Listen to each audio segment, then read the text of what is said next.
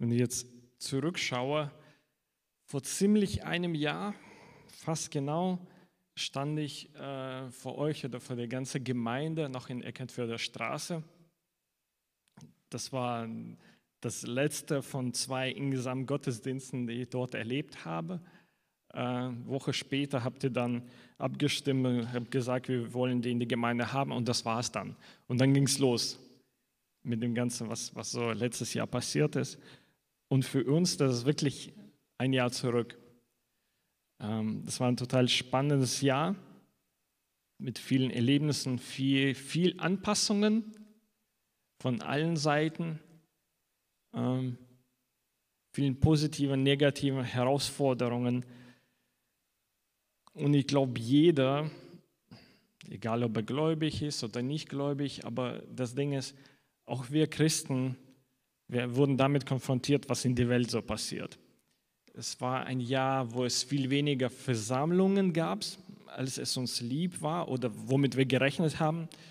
Auch viel, viel weniger gemeinsamer Lobpreis, gemeinsame Anbetung, Sachen, die wir gewohnt sind zu machen und was wir immer so machen wollen, und manchmal sogar automatisch geworden, und wir gewöhnen uns.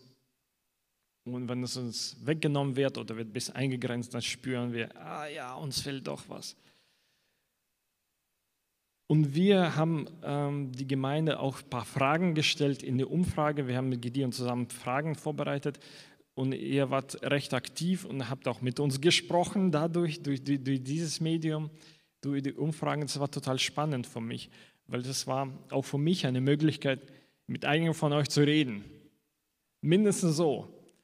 Einige von euch habe ich kennengelernt, wir haben so irgendwie direkt äh, gesprochen, und einige, das war die einzige Art zu kommunizieren, aber eben, es ging um die Sachen, die wesentlich sind. Nicht einfach, wie schön das Wetter ist, aber um die Sachen, die wirklich waren, wirklich wichtig waren, mir und euch. Und ich fand total spannend, was daraus so kam. Ich werde ein paar Sachen erwähnen, ähm, weil die wirklich mich beschäftigt haben, auch jetzt unabhängig von Corona, ähm, auch davor. Und äh, solche Fragen und solche Herausforderungen hatte ich auch in meinem Leben vor Jahr zwanzig zwanzig, und vielleicht du auch in anderer Art und Weise, dass äh, du konntest das Leben nicht so führen, wie du dachtest, es wird so sein. Oder du könntest die Gemeinschaft mit Christen nicht so erleben, wie du dachtest, es wird so sein. Oder ist irgendwas schiefgelaufen. Viele haben gesagt, mit dem Rückblick auf Jahr zwanzig zwanzig, dass es doch, sie haben da was, daraus was gelernt und was gewonnen, und zwar in Beziehung, äh, ich ziele jetzt auf die Beziehung mit Jesus, diese persönliche Beziehung. Ja, vieles war ähm, nicht so wie ein Jahr davor, oder vieles wurde, war nicht möglich. Und gleichzeitig mussten wir alle denken, okay, wenn das so ist, wie geht dann mein christliches, christliches Leben weiter? Wie kann ich Gemeinschaft mit Christen pflegen? Aber wie kann ich auch die Gemeinschaft mit Gott pflegen, wenn dieser gewöhnte Rahmen, dieser jede Woche Sonntagsgottesdienst um so viel und so viel Uhr, bis so viel und so viel Uhr, wenn es einem entfällt, was dann? Hänge ich in der Luft? Oder finde ich doch einen Weg? Und viele von euch haben auch gesagt, dass das euch beschäftigt hat, das hat mich auch beschäftigt, und das war auch Herausforderung fürs Leben, eine Lehrstunde fürs Leben, glaube ich. Und einige von euch sind mehrmals schon in eurem Leben dadurch gegangen. Wie ist es denn, wenn ich von der Gemeinde getrennt bin, wenn ich wirklich alleine da bin? Ich habe in meiner Umgebung keine Christen, mit denen das Leben, das christliche Leben teilen kann. Wie ist es denn zwischen mir und Gott? Was kann ich dafür? Und welche Rolle spielt die Gemeinde mit dem ganzen Form und, und, und Format, was die Gemeinde anbietet? Wie hilft das mir? Und wir merken ganz schnell, wenn uns was weggenommen wird, wie wichtig das für uns war und in genau welchen Sachen das uns wichtig war. In welchen Sachen hat dir die Regelmäßigkeit von Gottesdiensten geholfen, und in welchen Sachen war das nicht so wichtig? Und die andere Sache, was diese Beziehung mit Jesus angeht, was liegt in meiner Hand? Wofür bin ich zuständig? Jetzt ganz unabhängig von meinem Hauskreis, von meinem Pastor, von meiner Bewegung, von meiner Konfession, von dem Gottesdienst von so viel bis so viel Uhr, was liegt konkret in meiner Hand? Wie viel Verantwortung für diese lebendige Beziehung mit Jesus ist bei mir? Und wie war das davor? War das mir immer bewusst? Oder ist es mir vielmehr bewusst, dass auch, ja, ich mache auch was in dieser Beziehung? Oder ist das überhaupt eine Beziehung? Und viele waren ehrlich und genauso das auch gesagt haben. Wirklich persönlich, wirklich ehrlich. Und die Wahrheit ist auch, dass die Gemeinschaft jetzt zwischen Geschwistern uns viel wichtiger geworden ist. Und einigen war das immer wichtig, klar. Und einige haben gesagt, aber jetzt erst haben sie es begriffen, wie wichtig das mir ist. Und wir nehmen manchmal Sachen selbstverständlich, vor allem Menschen, die um uns sind. Wir sagen, naja, Menschen kommen und gehen, ist nett, mit denen Zeit zu verbringen. Und dann merken wir schon, nee, nee, nee, das ist essentiell für mich. Ich brauche Menschen um mich, die auch nach Jesus suchen, die auch diese Glaubensausrichtung haben, die auch kämpfen mit Herausforderungen im Leben. Ich brauche die einfach neben mir, dass sie mich inspirieren können und dass ich denen auch helfen kann. Aber eben, wo ist diese meine Initiative? Weil egal wie viel Gemeinschaft wir erleben, auch wenn jetzt wir alles machen dürfen, wir machen jetzt Veranstaltungen nach Veranstaltung, jeden Tag morgens und abends, keine Menge von Gemeinschaft wird ersetzen das, was du machen kannst, was du mit Jesus erleben kannst, was du konkret ihm sprichst, wenn du betest.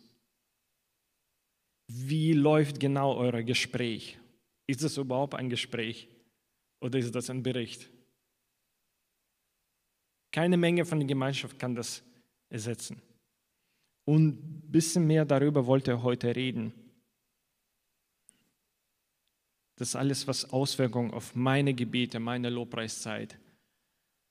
Egal jetzt, ob, ob ich im Gottesdienst nicht preisen kann, wie es sonst so war, aber was mache ich im Auto, wenn ich nach Hause fahre oder fahre, irgendwas abzuholen? Höre ich ausschließlich nur Radio und dann nutze ich die Möglichkeit zu sagen, so, das ist mein Kämmerlein, jetzt kann ich hier laut beten, jetzt kann ich Gott alles sagen, jetzt kann ich singen, was ich will. Mein Herz kann ich aussingen. Wie sieht denn meine Bibellesung aus? Gibt es da irgendwelche Pflichtprogramme bei mir oder ist das irgendwas, wonach ich durste und was, was mein tägliches Brot tatsächlich auch ist? Wie sieht meine Wochen- und Tagesplanung aus?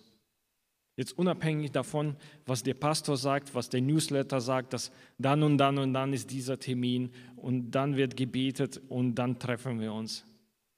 Aber wo ist deine eigene Initiative, wenn das Ganze ein bisschen eingeschränkt ist? Und wenn du vielleicht sogar ganz alleine fühlst.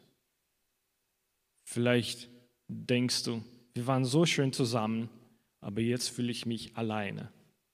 Oder hast du dich sogar immer alleine gefühlt in der Gemeinde? Und jetzt ist es noch krasser. Wie überlebt ein Christ geistlich, wenn er von der Gemeinde getrennt ist? Und ich glaube, die Frage haben wir uns alle gestellt im letzten Jahr. So ganz allgemein, wie soll denn das funktionieren, wenn, wenn wir dies und das nicht machen können, was uns, für uns normal war? Und, und wie soll das praktisch für mich sein?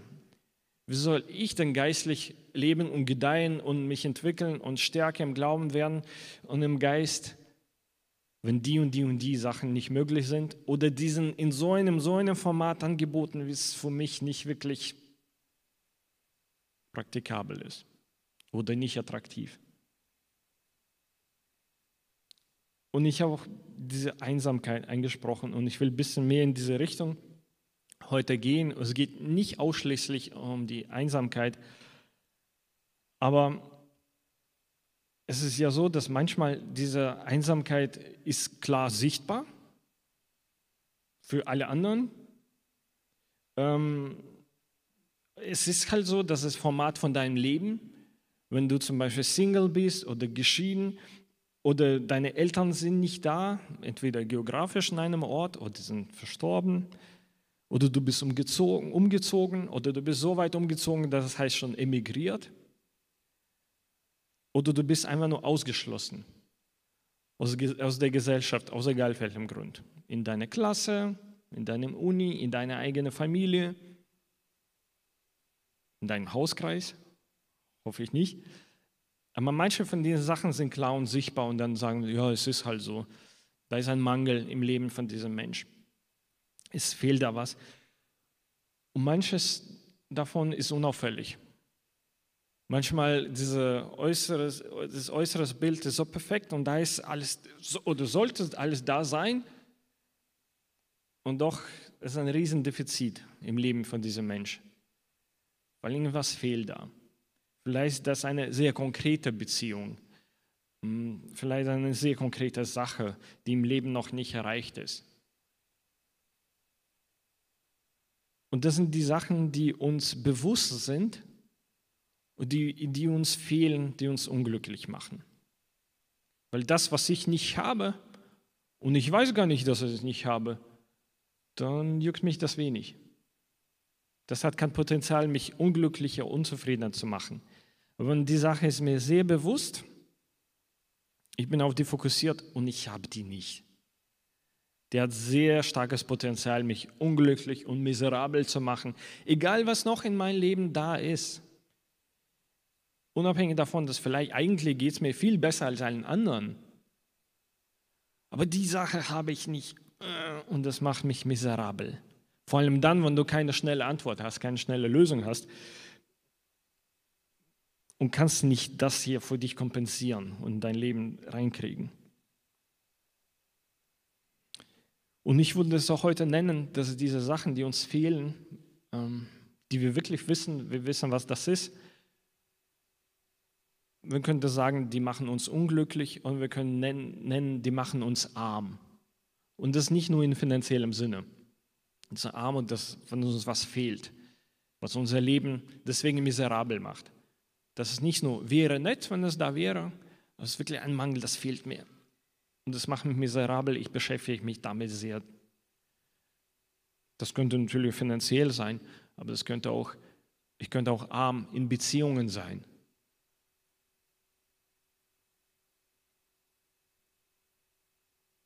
Auch die guten Sachen, die an sich gut sind und die erstrebenswert sind, die können uns genauso unglücklich machen. Ob das jetzt gewisser Erfolg in Beziehungen ist, dass du das so hast, wie du es dir vorgestellt hast, oder Erfolg in Erziehung, dass es so läuft mit deinen Kindern, wie du das dir vorgestellt hast, dass du wirklich auf dich stolz sein kannst. Oder du strebst nach Erfolg im geistlichen Dienst und du sagst, Gott, ja, ich will, dass du mich gebrauchst für dein Reich und du stellst dir vor und das könnte Gott durch mich machen und das und ich bin bereit und vielleicht alle anderen nicht, aber ich bin bereit und, und es passiert trotzdem nichts. Aus unterschiedlichen Gründen. Oder rein organisatorisch läuft das alles nicht so, wie du dir es vorgestellt hast. Und dein guter Ziel, diese wirklich strebenswerte Sache ist irgendwo weit weg und das kann dich miserabel machen, das kann dich arm machen, wenn es ständig in deinem Fokus ist. Und wenn wir ehrlich sind, wenn wir die Realität von unserem Leben anschauen, dass so wirklich satt werden wir eigentlich nie. Jetzt unabhängig, dass vielleicht jetzt Sachen, die ich erwähnt habe, vielleicht treffen die dein Leben, vielleicht nicht, aber sagen wir, du checkst dir ab, eine nach andere, so das, das wurde abgecheckt, das ist jetzt in Ordnung, da bin ich zufrieden, alles okay. Es wird immer mal was kommen. Wir verändern uns. Unsere Wünsche werden anders, unsere Ansprüche werden anders, ähm, unsere Zufriedenheit mit dem, was wir haben, wird auch oft anders. Wenn wir ehrlich sind, dann, ja, die ganzen Umstände und die Sachen, die ich erwähnt habe, so die Menge oder die Art der Beziehungen, die ich mir vorgestellt habe, oder die Art von Erfolg in dem und dem Bereich oder ganz konkrete Sachen wie Haus oder mein Ruf oder dass zu Hause mit Kindern alles gut läuft. Das alleine macht nicht uns so grundsätzlich satt und zufrieden und ich bin jetzt reich damit.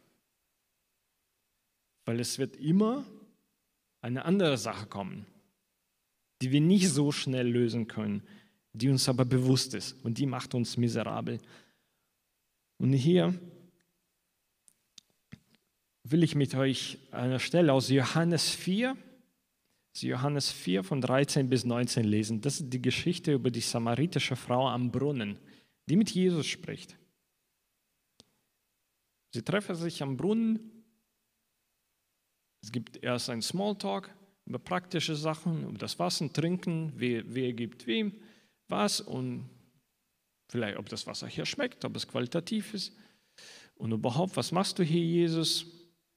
Und, so. Und dann geht es zur Sache, Jesus nutzt die Möglichkeit, genau das hier anzusprechen im Leben von dieser Frau. Ich lese von Vers dreizehn, Johannes vier, von dreizehn bis neunzehn.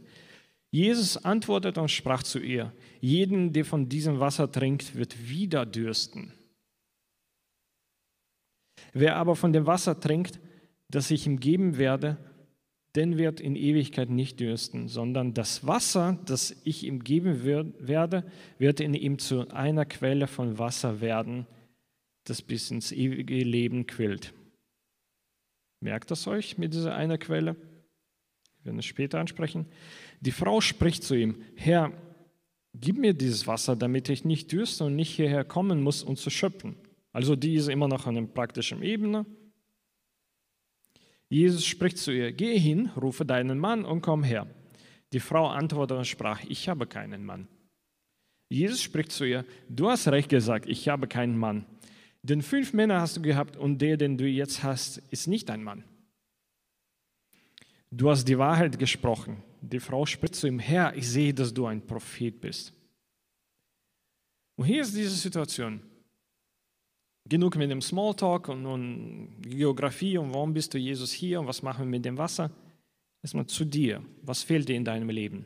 Und was hast du versucht da zu unternehmen? Und wie hast du versucht, das, das Problem, was du im Leben hast, zu lösen? Und die Frau gibt zu, dass die Lösungen, diese eins, zwei, drei, vier, fünf oder sonst wie viel noch, das sind die, die Lösungen, die funktioniert haben. Wir wissen nicht, wie viele Versuche diese Frau hatte. Aber sie alle lösen, die haben nicht wirklich das Problem gelöst. Die gibt zu und die sagt, ich habe keinen Mann. Obwohl die jetzt konkrete Personen auflisten könnte, die Beziehungen, die er erreichen wollte und hatte, das sind echte Menschen, die sagt immer noch, ich habe keinen. Ich bin mit leeren Händen hier.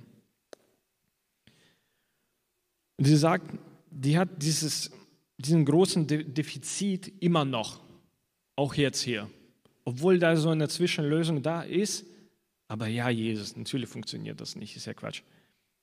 Dieses Defizit ist immer noch da. Und die redet es nicht klein. Die sagt nicht, oh nee, eigentlich, ich kam zu dem Schluss, brauche ich nicht. Oder, naja, es wird schon irgendwie. Die steht dazu, ja, ich habe keinen Mann. Das ist Mangel in meinem Leben. Es ist so. Und ich bin der Meinung, dass diese Haltung hat die Frau ermöglicht, dass sie an dem Tag super glücklich geworden ist, aber dass sie seit dem, dem Tag erfüllt war. Dieses Erlebnis hat ihr Leben erfüllt, für immer. Wir können weiterlesen den Kapitel, wie glücklich, wie oberglücklich sie war. Die ist in die Stadt gerannt und allen anderen erzählt, was passiert ist. Wer ist gerade da? Wer mit ihr gesprochen hat? Und alle Leute, die, die gerade sammeln könnte, zurück zu Jesus gebracht hat. Die hat erlebt an dem Tag, dass unabhängig davon, was für Defizite sie in dem Leben hat, was da noch fehlt und was noch nicht funktioniert hat, dass Jesus komplett genug ist. Sie können das erleben, weil sie diesen Defizit nicht versteckt von Jesus hat Und weil sie zugegeben hat, ja, die, meine Lösungen, das, ist, das hat mir eigentlich am Ende nichts gebracht, außer meine Zeit verschwendet, meine Jahre.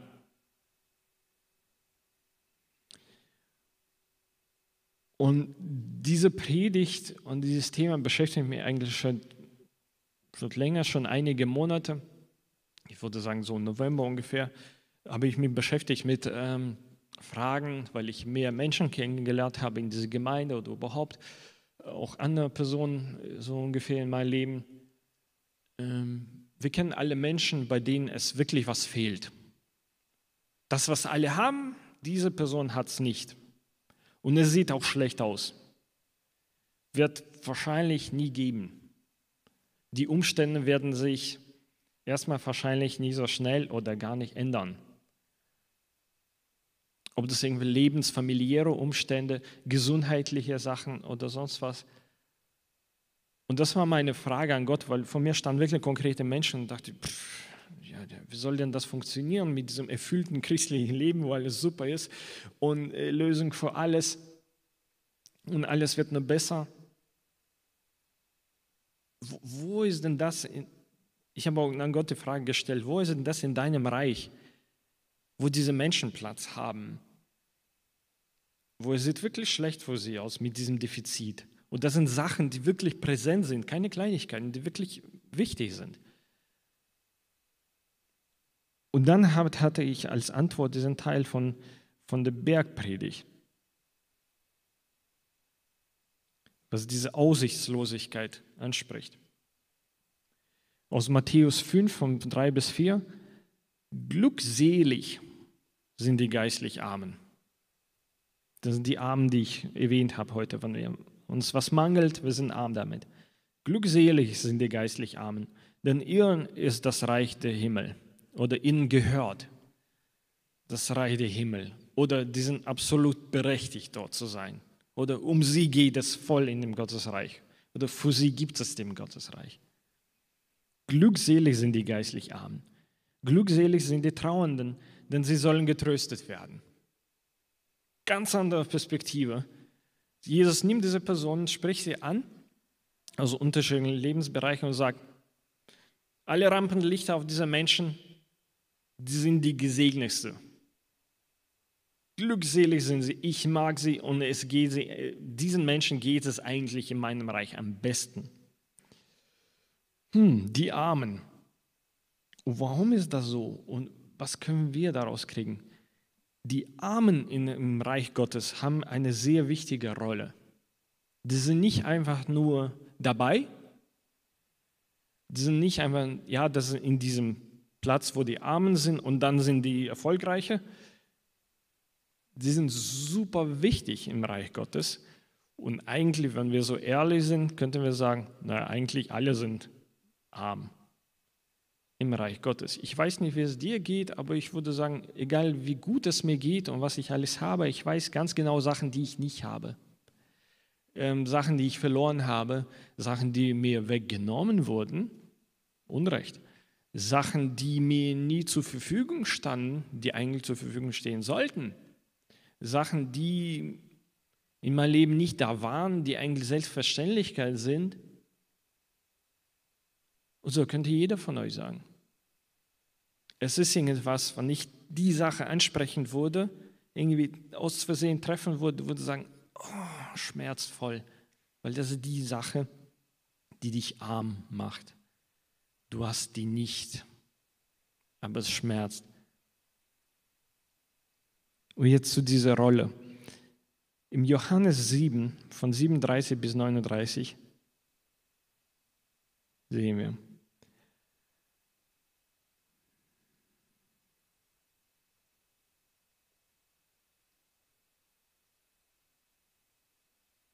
Nein, das lesen wir später.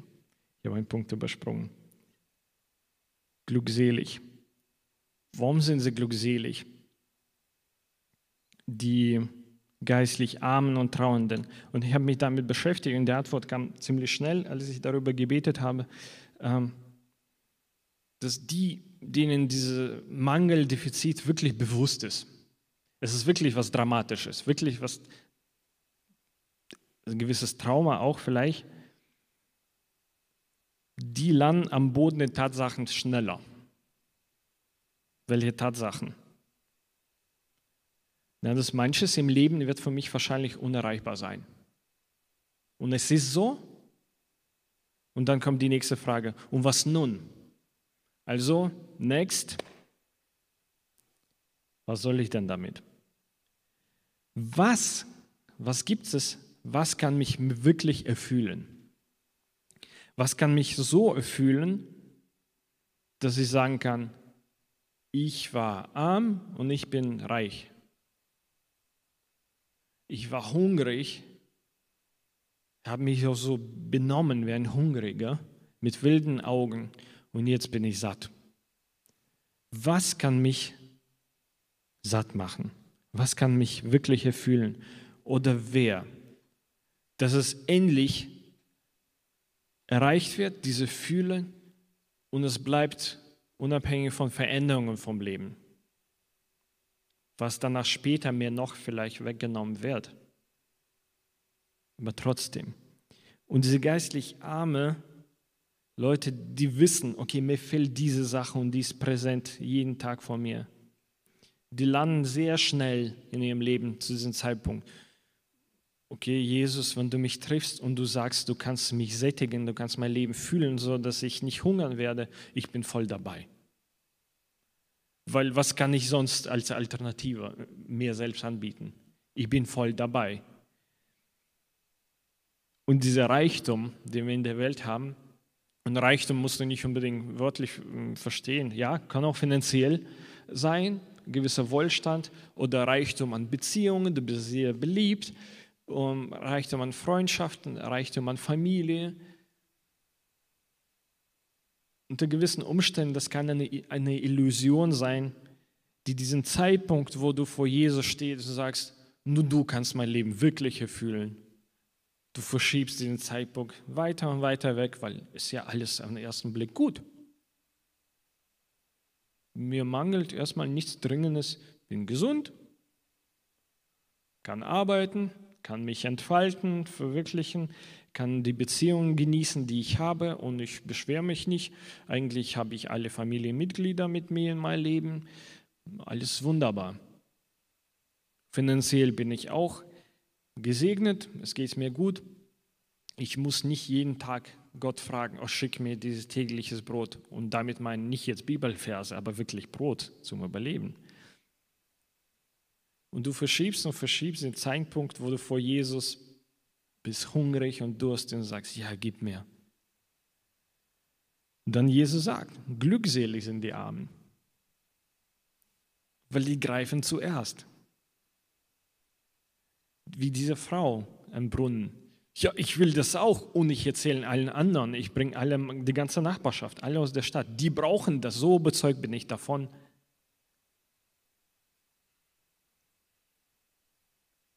Und es gibt viel mehr als das, als nur Erfüllung. Es ist auch wirklich die Rolle, die ich erwähnt habe. Wir haben diese Bibelstelle gelesen, wo Jesus sagt, wird Wasser, das ich ihm geben werde, wird in ihm zu einer Quelle von Wasser werden. Und in Johannes sieben, von siebenunddreißig bis neununddreißig, lesen wir, wo Jesus in ganz anderer Situation was sagt. Johannes sieben, siebenunddreißig bis neununddreißig. Aber am letzten, dem großen Tag des Festes, stand Jesus auf, rief und sprach: Wenn jemand dürstet, spricht wieder diesen Mangel an, diese Suche. Ach, nichts füllt mein Leben so wie das, weiß nicht was. Und Jesus sagte, ich bin das. Der komme zu mir und trinke. Wer an mich glaubt, wie die Schrift gesagt hat, aus seinem Leib wird, werden Ströme lebendigen Wasser fließen. Also er wird gesättigt, er wird nicht mehr durstig und sein Leben wird irgendwas produzieren. Aus seinem Leib werden Ströme lebendigen Wasser fließen. Das sagte er aber von dem Geist, den die empfangen sollten, welche an ihm glauben. Denn der Heilige Geist war noch nicht da, weil Jesus noch nicht verherrlicht war. Hier konkret spricht Jesus, ich brauche euch Menschen. Ich brauche euch in meinem Reich. Ja, ich habe Defizite. Ja, es gibt Sachen in eurem Leben, die ständig vor euren Augen sind und, und ihr wollt das erreichen oder das wurde euch weggenommen. Aber ich bin der, der euch sättigen kann, die euch endlich erfüllt machen kann und ich habe eine Aufgabe für euch. Wenn ihr dieses mein Leben annimmt, aus eurem Leben wird mein Leben weitergehen. Es ist ja nicht nur so, dass es nur euch alleine gut gehen wird und das war's, wir sind alle glücklich. Dein Leben wird Grund sein, warum es den anderen Menschen besser gehen wird. Was für eine Umkehr.